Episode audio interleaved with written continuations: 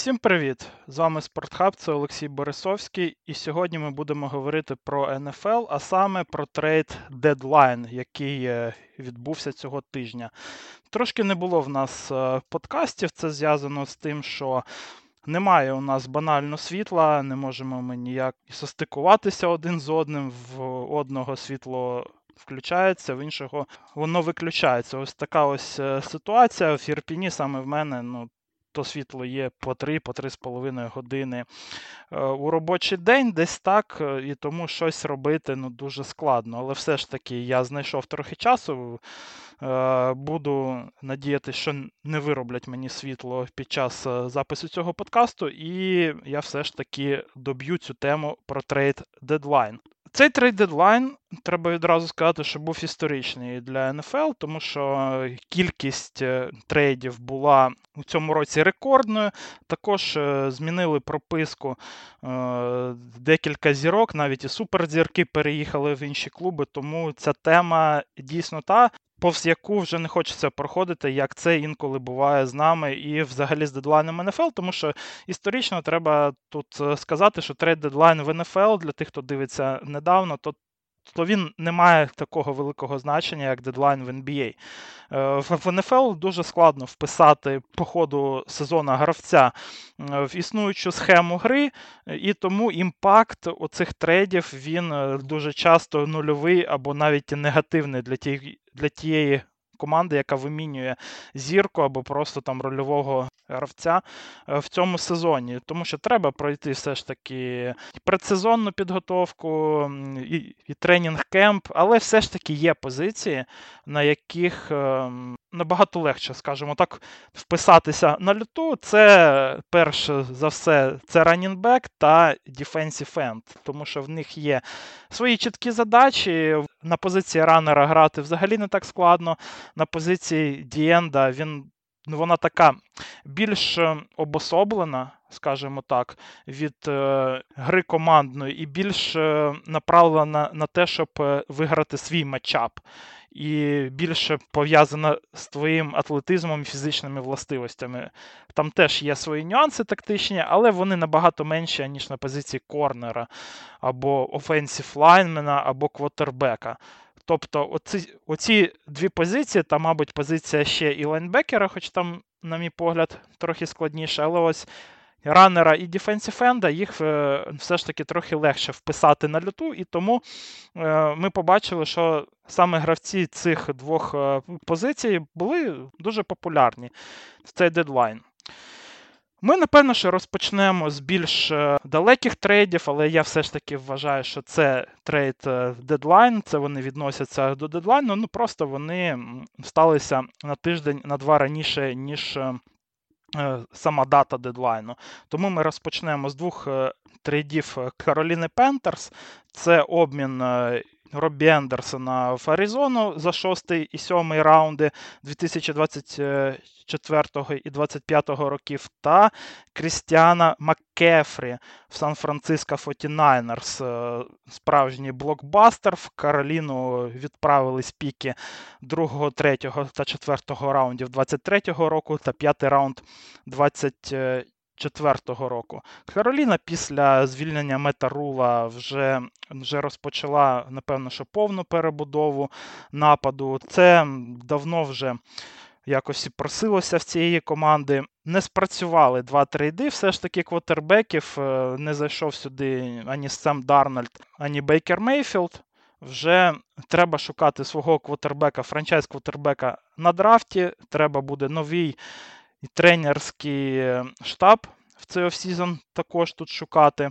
І напад, відверто кажучи, не працював, був найгіршим в цьому сезоні, тому саме тому логічно, на мій погляд, що треба було скинути тут контракт Маккефрі, який був такий доволі вагомий для платіжки Кароліни, і вже, напевно, що може буде новий менеджмент, і вже якось будуватися по-новому наступної весни.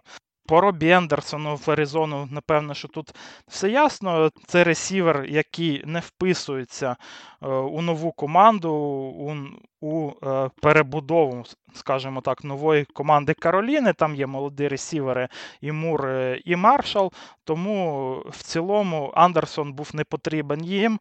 І тут заполучити 2 піки, нехай із 3-го дню драфту, це все ж таки непогано для ресівера, який ані якістю, ані потенціалом він ніяк не підходить для Пентерс.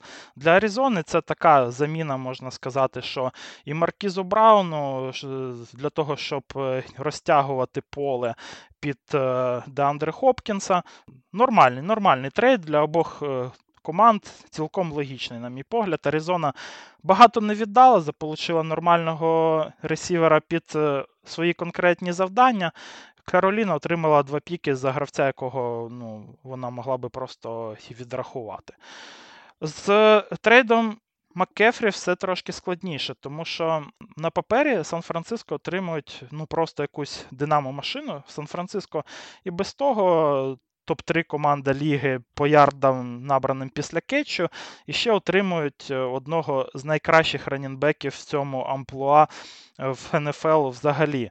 Я так думаю, що якщо вони із Джефа Вілсона таку статистику видавлювали, то Шенахан, як людина, яка найкраща в НФЛ по тому, як вона схематично малює саме плеї на виносі, то Маккефрі тут буде прям дико ефективним.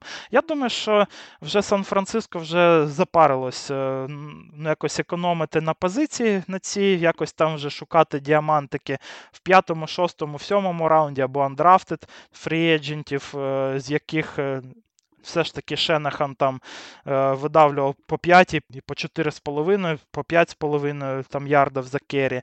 І вони все ж таки вирішили піти на такий трейд. Тим паче, що їм не треба було тут викладувати ще і перший раунд. Тобто Кароліна вже погодилась на колекцію з 4 піків. По суті, Кароліна цими 2 трейдами собрала собі вже майже весь драфт, скажімо так, тільки без першого раунду. Тому що 2, 3, 4, 5, 6 і 7 раунд за 2 трейди вони собі зібрали. Для Санфрана Маккефрі це ще одна опція для гри на прийомі, дуже моцно, тому що на Гарополо в них нема надії. Про це казав ще давно і драфт Трея Ленса. Я думаю, що і на самого Трея Ленса після старту цього сезону вже в них надії не так багато, що він стане новим Махомсом, буде рішати сам на пасі. Тому це погляд і в майбутнє в тому числі, тому що Маккефрі буде допомагати дуже сильно і Ленсу в наступному сезоні. А в цьому сезоні вони дивляться на те, як грає їх захист, вони дивляться на те, що все ж таки лінія тримає, що навіть із Вілсоном раш в них працює дуже круто, і з Крістіаном Маккефрі, я думаю, що вони хочуть ще більш збалансувати свій напад, а можливо і зробити його вже більше навіть виносним. Тому Маккефрі для них це дуже непогано, і тим самим, що він і коштує дуже небагато. Це всього-навсього порція від 700 тисяч цього сезону, тобто для кепки це взагалі нічого. На наступний рік він буде коштувати 12 мільйонів, але це за топового ранінбека, це все ж таки нормальна ціна, як на мене, йому треба тільки залишитися здоровим.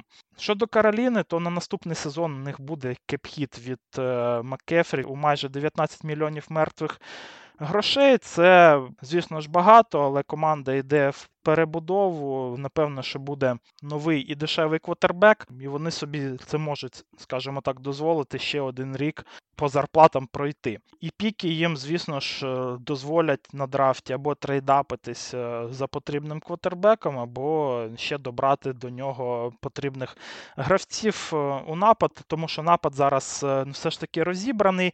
Є Мур, якого вони не схотіли міняти, є там Теренс Маршал, якого ніхто і не хотів, скажімо так, але для Кароліни молодий ресівер з потенціалом це теж нормально. Тобто ось ця пара, вона буде основною на наступний сезон. Ну, може, вони там ще візьмуть собі ресівера на драфті, але ось саме біля них ось вже буде і будуватися нова команда.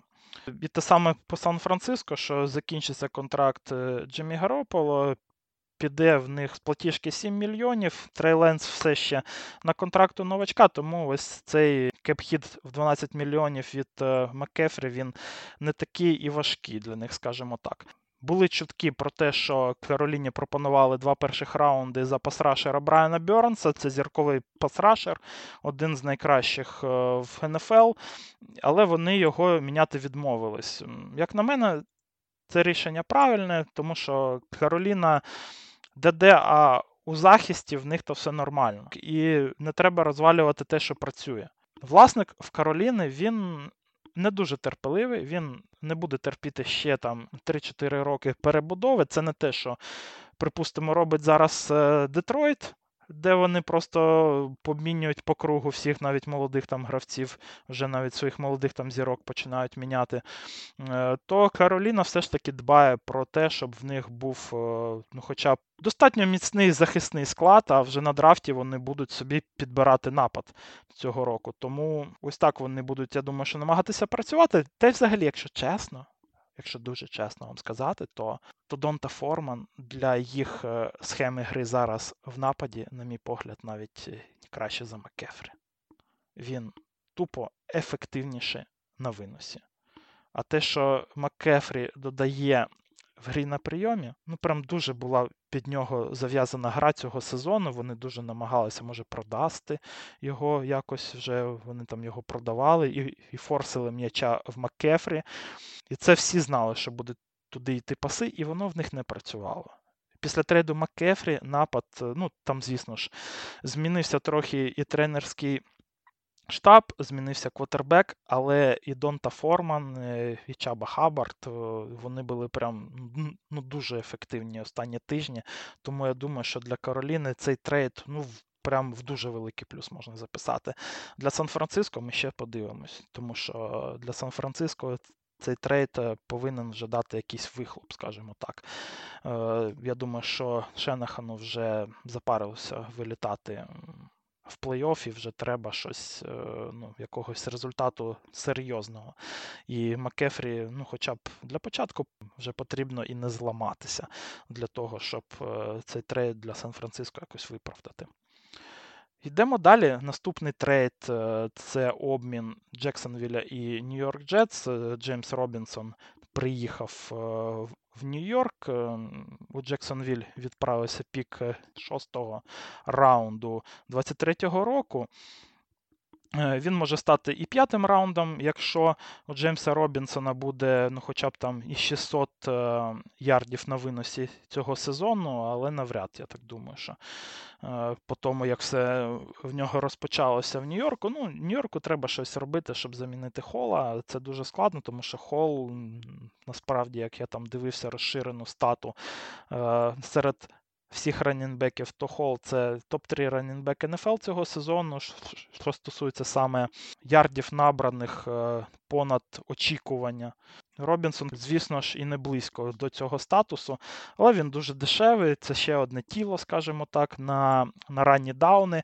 Я думаю, що вже буде Майкл Картер там грати більше на третіх даунах, а може і взагалі буде навіть десь там 70% снепів на себе візьме, але Джеймс Робінсон це раннер силовий, це раннер достатньо атлетичний, який може запхати м'яча в ендзон. Тому для Джетс, для стану цієї команди, яка все ж таки цього сезону нарешті почала якось вже виходити з ребілду, і гайп по Нью-Йорку пішов по ним.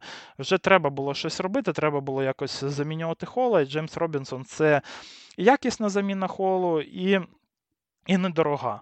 Але це все ж таки не Холл, тому якихось тут дуже крутих результатів від Робінсона я б все ж таки не очікував би.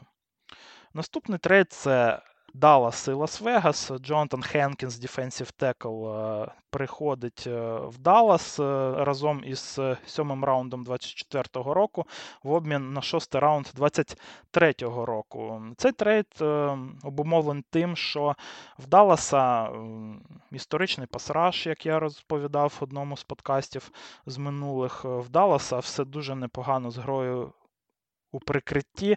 А ось, що стосується зупинки рашу, то Даллас тут ниже середнього команда. Тобто вони десь на 18-й позиції, десь на 20-й, якщо, яку там метрику дивитися. І Хенкінс – це якраз таки здоровезне тіло в ділань, яке спеціалізується на зупинці виносу. І Хенкінс – це ось та людина, яка може епізодично виходити буквально на один даун, там, на перший даун в явних ситуаціях виносних і допомагати команді. Тобто якісний, недорогий рольовий гравець для Далласа, який все ж таки не виміняв собі ресівера. Це, напевно, що мінус для Далласа, тому що ресівер потрібен був, але я думаю, що їм не вистачило часу, скажімо так, подивитися на Прескота в грі разом із Лембом, із Геллопом, як воно буде працювати, бо може воно їм і не треба той ресівер, є Ноа Браун ще. Саме тому, я думаю, що вони не стали ризикувати і віддавати піки, а у захисті все ясно. Все ясно, де була проблемна позиція, все ясно, де були проблеми, і захист...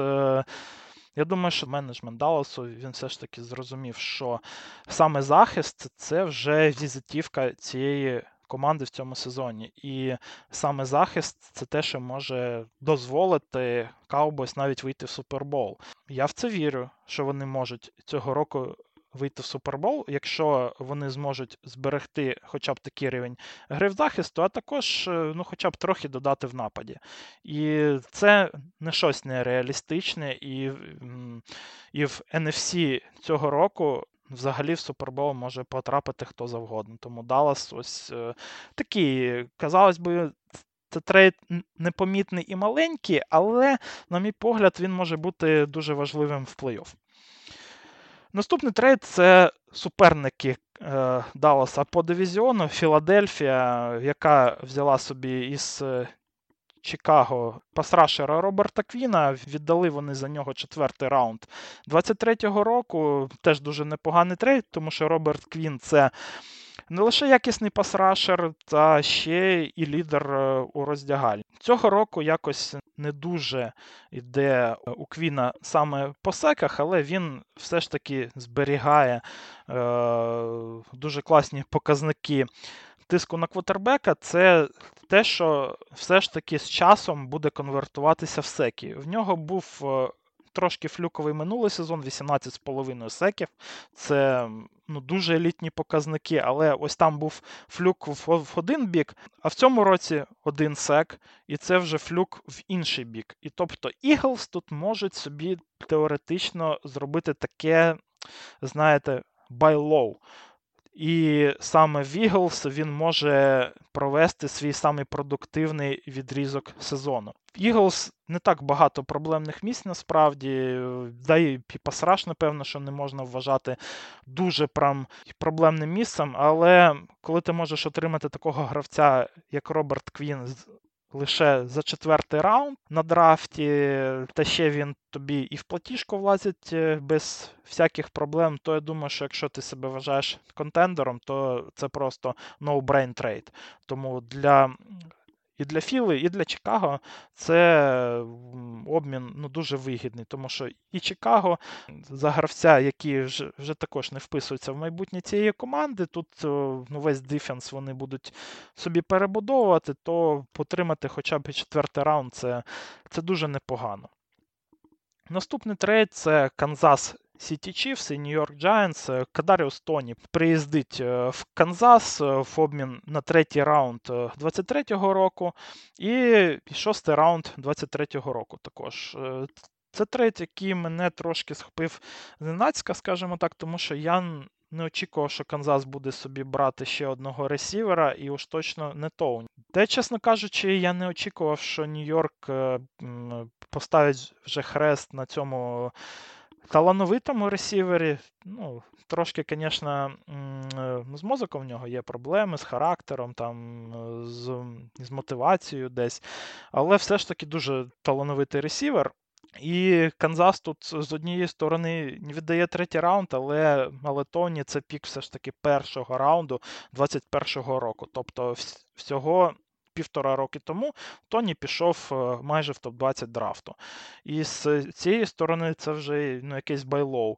І тим паче, що Тоні минулого сезону все ж таки показав, що він є гравцем рівня НФЛ, для нього нема проблем адаптуватися на цьому рівні, але він якось не порозумівся вже з другим тренерським штабом. І це великий красний флаг, але все ж таки Канзас з такими гравцями, якщо хоче, то вміє працювати. Ось вони з Карімом Хантом не схотіли працювати, вони його відрахували, з Таріком Хілом вони працювали, вони і Джоша Гордона собі брали, тепер ще і Кадаріус Тоні. Тобто тут така організація, в якій є дуже сильні лідери на позиції як і квотера, так і у тренерському штабі, які зможуть його приборкати. Це хоча б у теорії, скажімо так. Тоні – це той гравець, який, на мій погляд, може привнести щось нове для Канзасу. Тому що Тоні – це дуже крутий ресівер по ярдам після кетчу. Він може не так там круто відкриватися, він може бігти не самі точні маршрути, але що стосується ярдів після кетчу, то це просто топчик. Тобто в нього зараз там були 2 травми задньої поверхності бедра. Це вносить свої корективи для такого типу гравця. Йому потрібно бути максимально здоровим, щоб бути ефективним на полі, але якщо він буде здоровим, то ярди після кетчу він буде набирати просто пачками в цьому нападі. І Канзасу такий гравець прям дуже потрібен, тому що після трейду Таріка Хіла вони змогли собі замінити якості Хіла іншими ресіверами, що стосується дальніх передач, що стосується його швидкості, але в них все ж таки нема зараз ресівера, який би міг спіймати скрін і набрати 8-10 ярдів після нього. Тоні – це той гравець саме під такі задачі, і він ще буде 3 роки на контракті новачка. Це потенціально, це дуже круто для Канзаса. Але і Нью-Йорк отримав нормальний велю, тому що третій раунд за ресівера, який явно проблемний, який явно не хотів у вас грати, це також, дуже пристойна компенсація. Не Брайан Дейбл його драфтував, йому не так його було жалко, напевно, що якось віддавати. Тому нехай. Третій раунд – нормальний трейд для обох сторін, я так вважаю. Наступний трейд – це Балтімор і Чикаго. У Балтімор відправився зірковий лайнбекер Рокуан Сміт. Чикаго отримали за нього Ейджея Клайна, аутсайд-лайнбекера, другий раунд 23-го року і п'ятий раунд Нью-Інгланда 23-го року. Тобто, все ж таки Рокуан Сміт отримав те, що він хотів. Це трейд, не хотів він грати в Чикаго, але все ж таки треба віддати йому честь за те, що він не став бастувати там дуже довго, все ж таки явився в тренінг-кемп Чикаго, відіграв першу частину сезону, відіграв там круто, був лідером цієї оборони і, мабуть, ледь не єдиним її продуктивним гравцем. В Балтімора велика проблема на позиції лайнбекера ще після уходу, напевно, що Сі Джея Моузлі. Середня зона прям дуже гуляє в Балтімора. Ми про це розмовляли, коли розповідали про матч, коли розбирали матч Майамі і Балтімора, як їх там просто зґвалтували ресівери Майамі по центру поля саме. І тому якісний лайнбекер – це те, що треба було Рейвенс. Але все ж таки за лайнбекера віддавати другий раунд, якому ще потрібно буде давати контракт. Для Чикаго це класний трейд. Тут я точно можу сказати. Другий і п'ятий раунд за лайнбекера, який у вас не хотів грати, і це лайнбекер, мідл-лайнбекер. На них ціни не самі високі і на ринку вільних агентів. Можна топового лайнбекера брати саме піком другого раунду, тому Для Чикаго це класний трейд, а Балтімору, напевне, що для того, щоб цей трейд якось виправдати, треба спочатку підписати екстеншн з Рокуаном Смітом, а потім вже, щоб він дав там якийсь вихлоп, який можна буде пощупати у виді, мабуть, Ломбарді трофі, тому що другий і п'ятий раунд, звісно, за лайнбекера це дуже багато. Але в цьому сезоні конкретно то по зарплатні, то Рокуан Сміт буде дуже приємним контрактом для Балтімора. Вони будуть відповідальні лише за порцію його контракту у $575,000, але наступного року доведеться заплатити, і заплатити дуже багато їм за цього гравця, або просто його відпустити в іншу команду, що ще гірше. Наступний трейд – це обмін Піттсбурга і Вашингтона. Вільям Джексон і 7-й раунд 25-го року відправляються в Піттсбург. Вашингтон отримає 6-й раунд 25-го року, тобто такий номінальний свап піками, а більше це просто злив хоча б якоїсь там частини контракту Вільяма Джексона, який не заграв у Вашингтоні, не підійшов він під схему гри цієї команди. Дивно чому.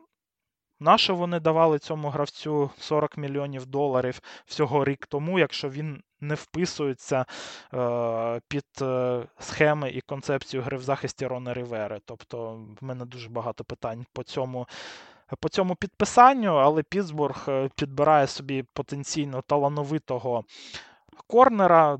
Да, Вільяму Джексону вже 30 років, але він може дати вихлоп, скажімо так, вже в цьому сезоні і в наступному. Піттсбург не звик програвати багато матчів, як він це робить цього сезону. І я думаю, що Стілерс будуть намагатися повертатися у велику гру вже наступного року. Тобто треба набрати їм підтримки більше. Для новачка-квотербека, тобто в наступному сезоні Кенні Пікет, я думаю, що вони вже будуть намагатися так робити на драфті, щоб в нього була насправді нормальна offensive line, тому що ресівери в нього, в принципі, ок.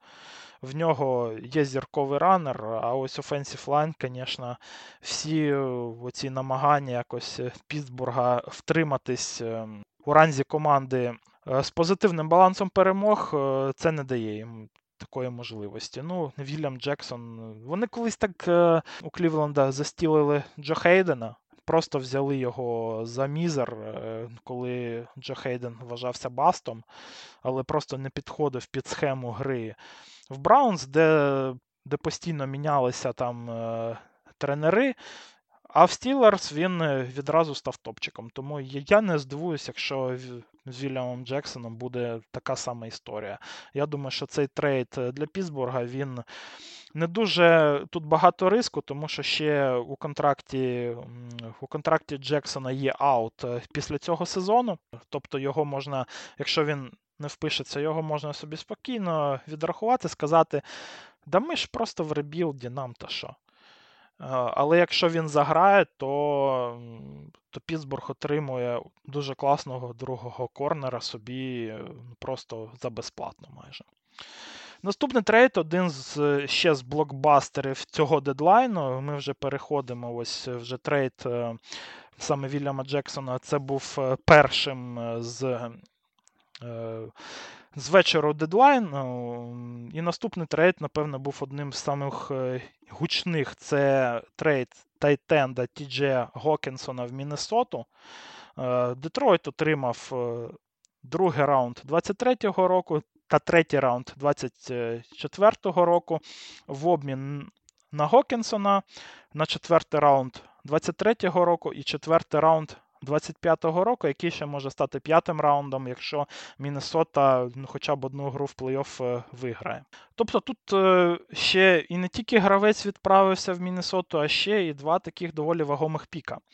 Якщо оцінювати взагалі піки на драфті, то можна сказати, що 3-й раунд Міннесоти 24-го року, який відправився в Детройт, він десь рівноцінний з 4-м раундом 24-го року Детройту, тому що при обмінах на драфтах, якщо ти хочеш обміняти пік наступного року на пік цього року, то зазвичай віддаєш пік на раунд вище. Тобто оці два піки ми можемо просто викинути з цього трейду, десь плюс-мінус вони рівноцінні.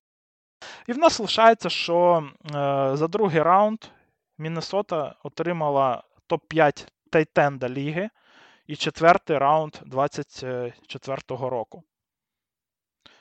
На папері у вакуумі це прям дуже непоганий трейд для Міннесоти, тому що Гокінсон цього сезону грає за мінімалку в Міннесоти.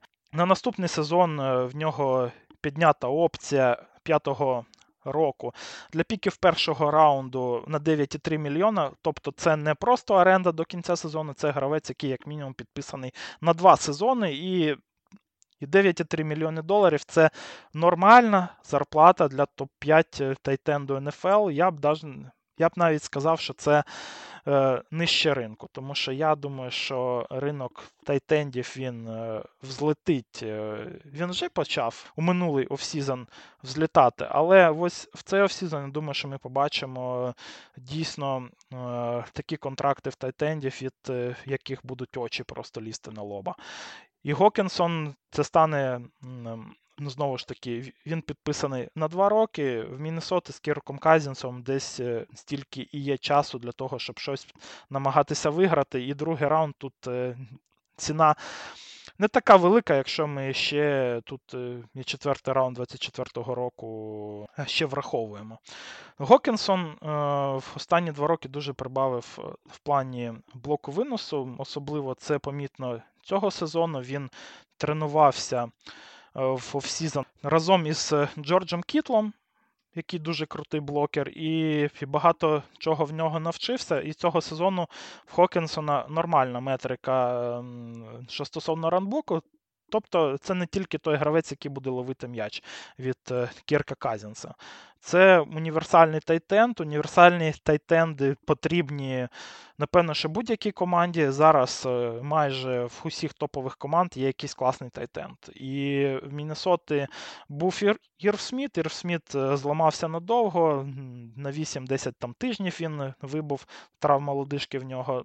Тому залишатися з Мунтом, це, звісно, було не айс для цього тренерського штабу. Я думаю, що Кевін О'Коннелл після новин про травму Ірва Сміта, він просто прибіг до нового генерального менеджера команди і почав там кричати: ми йдемо 6-1, але в мене зламався зірковий тайтенд, мені дуже-дуже потрібна заміна, давай когось виміняємо, нафіг нам той другий раунд. Тим паче, що він до цього працював у Ремс, а там зневажають піками на драфтах, тому за Гокінсона, я думаю, що вони віддали другий раунд без усіляких задніх думок.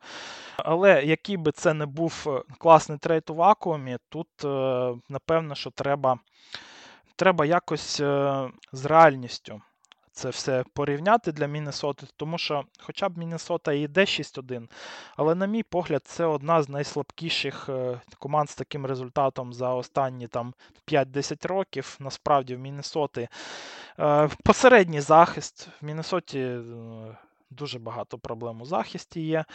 В Міннесоти хоч і топ-10 напад, але він по своїй ефективності, він навіть поступається минулорічному.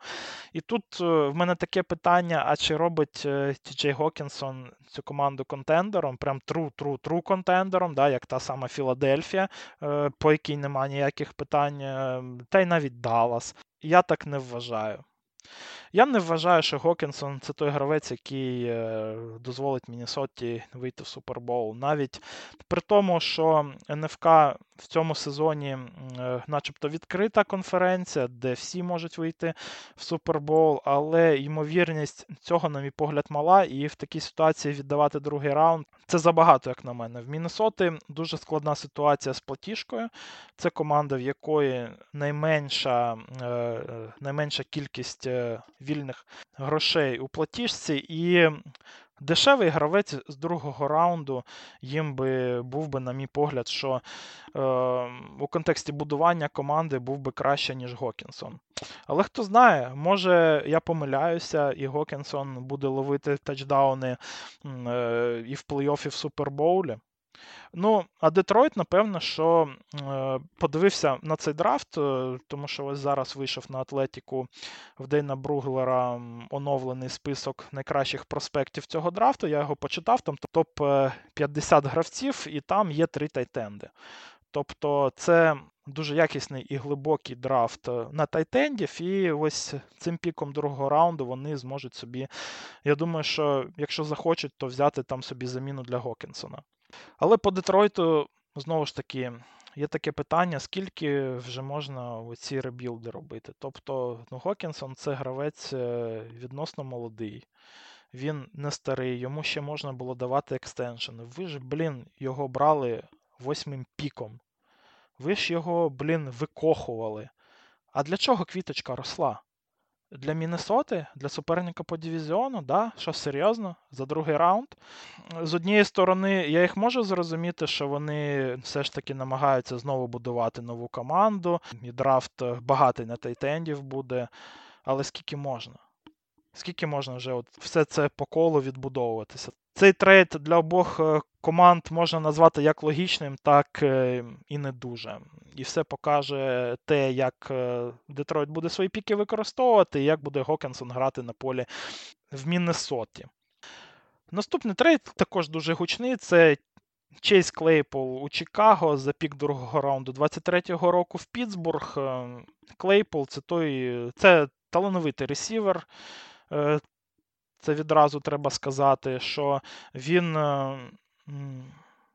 атлетичний, він з габаритами. Взагалі Клейпол йшов на драфт як тайтенд, тобто він такий був гібрид тайтенда і ресівера. Стілерс його зробили саме ресівером, таким бровочником, дуже атлетичний, з габаритами, з нормальними руками. Знову ж таки, там не супер прям руки в Клейпола, але він у фізичній боротьбі може вигравати джамболи, може використовувати свої габарити і атлетизм для того, щоб ці кетчі робити. Ну, ось насправді, якщо подивитися цього року якусь статистику поглиблену, наприклад, від 538, то там є такий рейтинг ресіверів цього року, по тому, як вони відкриваються, як вони ловлять м'ячі, скільки ярдів після кетчу вони там заробляють, то Клейпол – це 20-й ресівер цього року, і він там у цьому рейтингу поміж Купером Капом та Дрейком Лондоном. Якщо так дивитися, то Клейпол це за другий раунд, це дуже круто. Навіть не при тому, що йому треба давати новий контракт. Я думаю, що для Чикаго в ребілді це не є проблемою. Для них було проблемою знайти талановитого взагалі гравця, який би допоміг Джастіну Філдсу. Таких, окрім Муні, в них не було на позиції ресівера. Ще в них є Кол Кмет, звісно ж, але Кмет і Муні – це замало. Тому вони собі взяли Клейпола. Я думаю, що для них це була дуже гарна можливість взяти талановитого собі гравця. Тим паче, що Філдса нарешті щось потроху пішло. Змінив там Гетсі, їх офенсив-координатор, схематику гри. В останні 2 тижні вони почали більше грати виносів, саме намальованих виносів, задуманих виносів для Джастіна Філдса. І це в тому числі трошки відкрило і пасові комбінації, і тепер в них буде 2 дуже швидких ресівера на обох бровках, дуже талановитих. Я думаю, що Клейпол – це прям дуже ок для Чикаго і для Джастіна Філдса. Філдс любить кидати далеко, він нормально це робить, а тепер в нього ще є і ціль, яка буде ці м'ячі дійсно вилавлювати. Другий раунд для Піттсбурга – це також непогано за Клейпола, тому що це пік Чикаго. Це не пік Балтімора, да, ось їм віддав Балтімор другий раунд за Рокуана Сміта, це не пік Балтімора. Я думаю, що Піттсбург так дуже збадьорився тому факту, що вони змогли отримати потенційно високий пік у другому раунді. Була в них ще пропозиція від Грінбей, як кажуть тут чутки. Але пік Грінбей вони оцінили як трохи більш високий, аніж пік Чикаго, хоча обидві команди зараз йдуть 3-5. Також буде цікаво подивитися за тим, хто як закінчить регулярку. Цілком логічно, скажімо так, що саме пік Чикаго взяв Піттсбург собі, а не Грінбей. Для Піттсбурга Клейпол – це не така і втрата, тому що є Джордж Пікенс, вони в Пікенса дуже вірять. Пікенс також себе непогано показує цього сезону як візуально на плівці, так і ось в цьому рейтингу ресіверів він у топ-40 йде, тобто дуже непогано, як для новачка. Стілерс вміють працювати з ресіверами, вони вміють їх драфтувати, тому я думаю, що другий раунд – це для них також дуже гарна можливість для того, щоб знайти, може, і нового ресівера, там, якого вони знову зроблять собі топчиком, а не переплачувати Клейполу, тому що Клейпол, я думаю, що отримає дуже великий контракт. В цей офсізон може навіть десь біля 20 мільйонів доларів. Ось. Так що для Піттсбурга це нормальний трейд, дуже гарний трейд, навіть скажемо, з точки зору будування нападу майбутнього. Їм потрібні піки для того, щоб собі розбудувати offensive line. Знову ж таки, offensive linemanів буде на цьому драфті достатньо. І тепер є ще один високий пік для того, щоб закрити Кенні Пікета і дати більш можливостей для нормального виносу Наджі Херрісу, тому що те, що в них коїться цього сезону, це просто якесь позорисько. Наступний трейд, найгучніший, мабуть, в цей трейд-дедлайн, це Бредлі Чап в Майамі з піком 5-го раунду 25-го року. На перший раунд Сан-Франциско 23-го року відправляється в Денвер разом із четвертим раундом 24-го року та раннінбеком Чейзом Едмонсом. Майамі, я думаю, що цей трейд вже все говорить, що треба з приводу Майамі. Майамі думають, що вони контендери. Майамі думають, що вони true контендери з таким Туа Таговайлоа, з таким Водлом, з таким Таріком Хілом. Все в них в нападі дуже круто, а ось захист грає, ну, прям дуже нестабільно. Тому що вони можуть грати нормально, як з Міннесотою, а можуть просто пропустити 30 очок від будь-кого. Бредлі Чап, його, напевно, що складно назвати прям топовим пасрашером, але Бредлі Чап – це гравець достатньо збалансований, який точно краще, аніж те, що є Dolphins на цій позиції. І, знову ж таки, пасрашера можна вписати доволі швидко в гру команди. Це не те, що зараз Гокінсону вчити напад Міннесоти і зіграватися з лайнменами команди, зіграватися з Кірком Казінсом. Бредлі Чап просто буде виходити вже в перших матчах на пасові дауни, потім його роль буде збільшуватися і збільшуватися у геометричній прогресії. Бредлі Чап для мене це історія трохи невиправданих надій, тому що в свій перший сезон це був прям топчик, прям топовий пік для Денвера, 12 секів, дуже сильно грає і в зупинці виносу, в тому числі. Наступний рік там пішли травми, травми були і минулого року, і оці 12 секів, вони таки залишилися найкращим показником в його кар'єрі, і це майже половина його секів у кар'єрі. Цього сезону він грає непогано, 5,5 секів, знову ж таки, його складно назвати прям топовим пасрашером, але це гравець, який точно додасть тиску на квотербеків для Майамі. Також він не буде дуже дорогим, вони виплатять трохи більше половини 7 мільйонів доларів, які у базовій зарплаті у Чаба цього сезону, а також Майамі вже підписали із Бредлі екстеншн на 110 мільйонів і на 5 років. Але тут більше мене хвилює сума гарантій у 63 мільйона. Тобто лише 60% цього контракту гарантовано. Я думаю, що це багато каже про те, як оцінюють насправді в Майамі Чаба. Тобто цифра в 110 мільйонів, вона прям дуже велика, але я думаю, що Бредлі заробить з цієї суми може 80. Тому що дуже цікаво буде подивитися на структуру цього контракту, тому що її наразі нема ніде, я її не знайшов.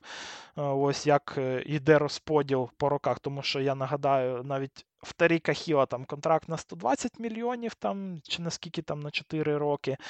А насправді це контракт на 75 на 3 роки, якщо ми дивимося на той контракт, який буде на 100% заграє. То Бредлі Чаба в контракті не так багато гарантій, доволі адекватно виглядає, скажімо так. Ну, точно адекватніше, ніж 110 мільйонів на 5 років, яких він точно не заслуговує. Якщо підвести якусь тут черту для Долфінс, це гравець, який 100% їм допоможе цього сезону, але я все ще не впевнений, що Майамі це прям true контендери. Вони все ж таки грають в одній конференції із Баффало, із Канзасом. Ну, буде дуже складно їм навіть у Супербол вийти, а вони віддали свій перший раунд і четвертий раунд. Ну, хоча б злили контракт Чейза Едмонса, який в цьому сезоні був найгіршим взагалі раннером НФЛ. Для Денвера це трейд з однієї сторони трохи дивний, бо вони начебто там на щось повинні були претендувати перед стартом цього сезону з Расселом Вілсоном, але це, мабуть, вже вони вже визнали, що не пішло, і лишатися без першого раунду на драфті в сезоні, де вони не виправдали сподівань, це було дуже погано. Вони не все ж таки вертаються в перший раунд, зможуть там, напевно, що взяти якусь допомогу для Рассела Вілсона, може це буде offensive lineman, і вони не обміняли Джері Джуді. Джері Джуді лишився в Денвері, у Рассела Вілсона, ну хоча б зброя його лишається на місці. Йдемо далі. Келвін Рідлі відправився в Джексонвіль в обмін на 5-й раунд 23-го року і 4-й раунд 24-го року. Там піки дуже пов'язані з тим, коли він отримає дозвіл від НФЛ знову грати, і 24-го року там треба, щоб він спочатку був в команді. Якщо він буде взагалі в команді, то це четвертий раунд, якщо він там зіграє певну кількість снепів матчів, то це буде вже третій раунд, а якщо він ще й отримає екстеншн від Джексонвілля, це другий раунд. Тобто, взагалі, для Джексонвілля це безпрограшний трейд. Якщо НФЛ не дозволить грати Рідлі, то вони нічого не віддадуть Атланті, але якщо дозволять і він буде грати погано, то це просто-напросто лише 5-й раунд буде. Але якщо Рідлі заграє так, як він грав в Атланті, то це гравець, за якого можна було б отримати декілька піків першого раунду. Я нагадаю, за що його взагалі відсторонили, і на цей рік його забанили від НФЛ, на те, що він поставив на перемогу Атланти, тобто навіть не на поразку Атланти, $1,000. І за це його забанили вже на 1,5 роки. Таке собі, якщо ми дивимося на те, що робить зараз Кайрі Ірвінг в NBA та інших взагалі гравців у професійному спорті, які просто роблять дива дивні і нічого їм за це нема. Для Джексонвілля це прям потенційно дуже крутий трейд для Тревора Лоуренса. Ось вони вже, мабуть, добудують свій корпус ресіверів, тому що є вже тут і Кірк, є Зей Джонс, буде ще і Рідлі, Рідлі молодий, Рідлі все ще на контракту новачка, тобто прям бімба-бомба ракета для Джексонвілля, якщо все буде як треба.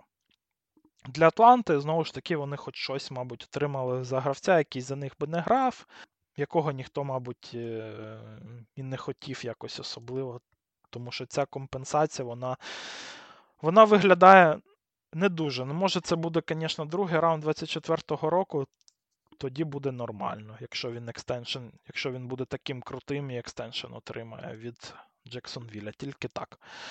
Наступний трейд – це Джеф Вілсон, раннінбек в Майамі, в обмін на 5-й раунд 23-го року. Майамі собі беруть улюбленця головного тренера Майка Макденіела. Джеф Вілсон грав в нього в Сан-Франциско, він добре знає, на що здатен цей раннінбек. В Джефа Вілсона мінімальна зарплата, лише 5-й раунд. Джеф Вілсон цього року був дуже ефективний в Сан-Франциско, але то все ж таки він грав у Шенахана, хоча і Макденіел також вважався дуже великим спецом у схематиці саме виносної гри. У Рахіма Мостарта нормальний сезон, але все ж таки Мостарт виглядає прям не супер круто, тому я навіть не впевнений, що Мостарт і втримає звання стартового раннера в Майамі після цього трейду. Так що цілком нормальний трейд, Едмонс не зайшов, вони його сплавили в Денвер, взяли собі за 5-й раунд Джефа Вілсона, знову ж таки, для команди, яка вважає себе тру-контендером, 5-й раунд – це ніщо. Але треба тепер вже дійсно результат давати, тому що вони вклалися вже і в раннінбека 5-й раунд, і в пасрашера ще й 1-й і 4-й раунд. Тобто дуже багато піків вони віддали на цьому драфті. Індіанаполіс Кольтс обмінялися ще із Баффало. Нахейм Хайнс відправився в Баффало. Зак Мос і 6-й раунд відправились в Індіанаполіс. Цей 6-й раунд може стати і 5-м, якщо там будуть виконані умови. Нахейм Хайнс для Баффало, я не дуже розумію насправді, на що він потрібен, тому що в них є вже Сінглтері. Сінглтері це по розширеній статистиці, це другий раннінбек ліги в гри на прийомі, а Хайнс, в нього тільки на прийомі і є якась користь від нього. На що він потрібен, коли є Сінглтері, коли вони Кука брали в другому раунді, і він також демонструє дуже класну гру, коли йому дають снепи на полі. Я не розумію. Ще і Хайнс не дешевий, $2 мільйони повинні будуть йому заплатити в Баффало. Я думаю, що Білс могли якось і покраще тут зробити собі, якесь підсилення собі покраще, на позиції, які більш значущі для Білс взагалі в нападі, тому що якось раннерів вони взагалі зневажають. Або більш і дешевого взяти раннера, але подивимось. Для Індіанаполіса це знову ж таки пік для гравця, який в них не дуже грав цього сезону, і Зак Мос, який також непоганий раннер. Я б, ось так чесно кажучи, я б не сказав би, що Хайнс прям сильніше Моса як раннер оверол. Так що я б скоріше цей трейд би поставив плюс для Індіанаполіса. І ще один трейд, який би я хотів би розглянути, це обмін Атланти з Канзасом, де Канзас злив контракт корнера Рашада Фентона в $1,4 мільйона. Потрібно їм було якось там вписувати Кадаріуса Тоні. 7-й раунд, який може бути і нічим, відправляється в Канзас. Тобто це просто злили вони контракт собі Рашада Фентона. Фентон програв в команді конкуренцію молодим корнерам цього сезону. Вже грав не так багато, але для Атланти, в якої дуже багато трав. На цій позиції це непогана затичка. Атланта, нагадаю, це лідер, наразі лідер дивізіону НФК «Південь», так що в них, мабуть, є і в тому числі якісь і особисті амбіції на цей сезон. І Рашад Фентон – це доволі якісне підсилення, насправді, тому що Фентон – це корнер непоганий, прям просто Канзас достатньо класно драфтанув. І цілком логічно, що вони дають снепи на полі саме молодим, дешевим своїм корнерам, а не Рашаду Фентону. А для Атланти це також не дуже дорогий варіант, 4 мільйони всього-навсього, але доволі якісна глибина в них буде на цій позиції. На цьому, мабуть, все на сьогодні. Вже і так я годину з вами наговорив. Всі найбільш значущі трейди ми проговорили. І, на мій погляд, це був дійсно дуже цікавий дедлайн, аж нетипово цікавий. Я був здивований тому, скільки трейдів тут відбулося. Але також і здивований тим трейдом, що не відбулося, тому що від Green Bay я все ж таки очікував, що якогось ресівера вони візьмуть, але щось ніяк не вдається порадувати Арона Роджерса якісним ветераном ресівером. Наші очікування – це, мабуть, наші проблеми, але це також і проблеми, я думаю, будуть для Арона Роджерса і вболівальників цієї команди, яка наразі йде 3-5, якщо що. Програла 4 матчі поспіль. Всім дякую за увагу. Донатимо на армію. Це можна зробити і в нас. Наразі ми ведемо новий збір на згущенки та тушонки для нашої армії. Бійці 101-ї бригади дуже дякували за минулу поставку, тому це можна скинути нам гроші по реквізитах в опису. А ми, як завжди, підготуємо вам звіт після цього. Всім дякую за увагу, почуємося. Надіюся, вже дуже скоро ситуація з електрикою стане більш, хоча б більше стабільною і прогнозованою, якщо не кращою, і ми зможемо якось вже собі щось і планувати, і стикувати, тому що в ці півтора тижні, на жаль, це взагалі не вдавалося. Так що почуємося вже найближчим часом. Всім пока!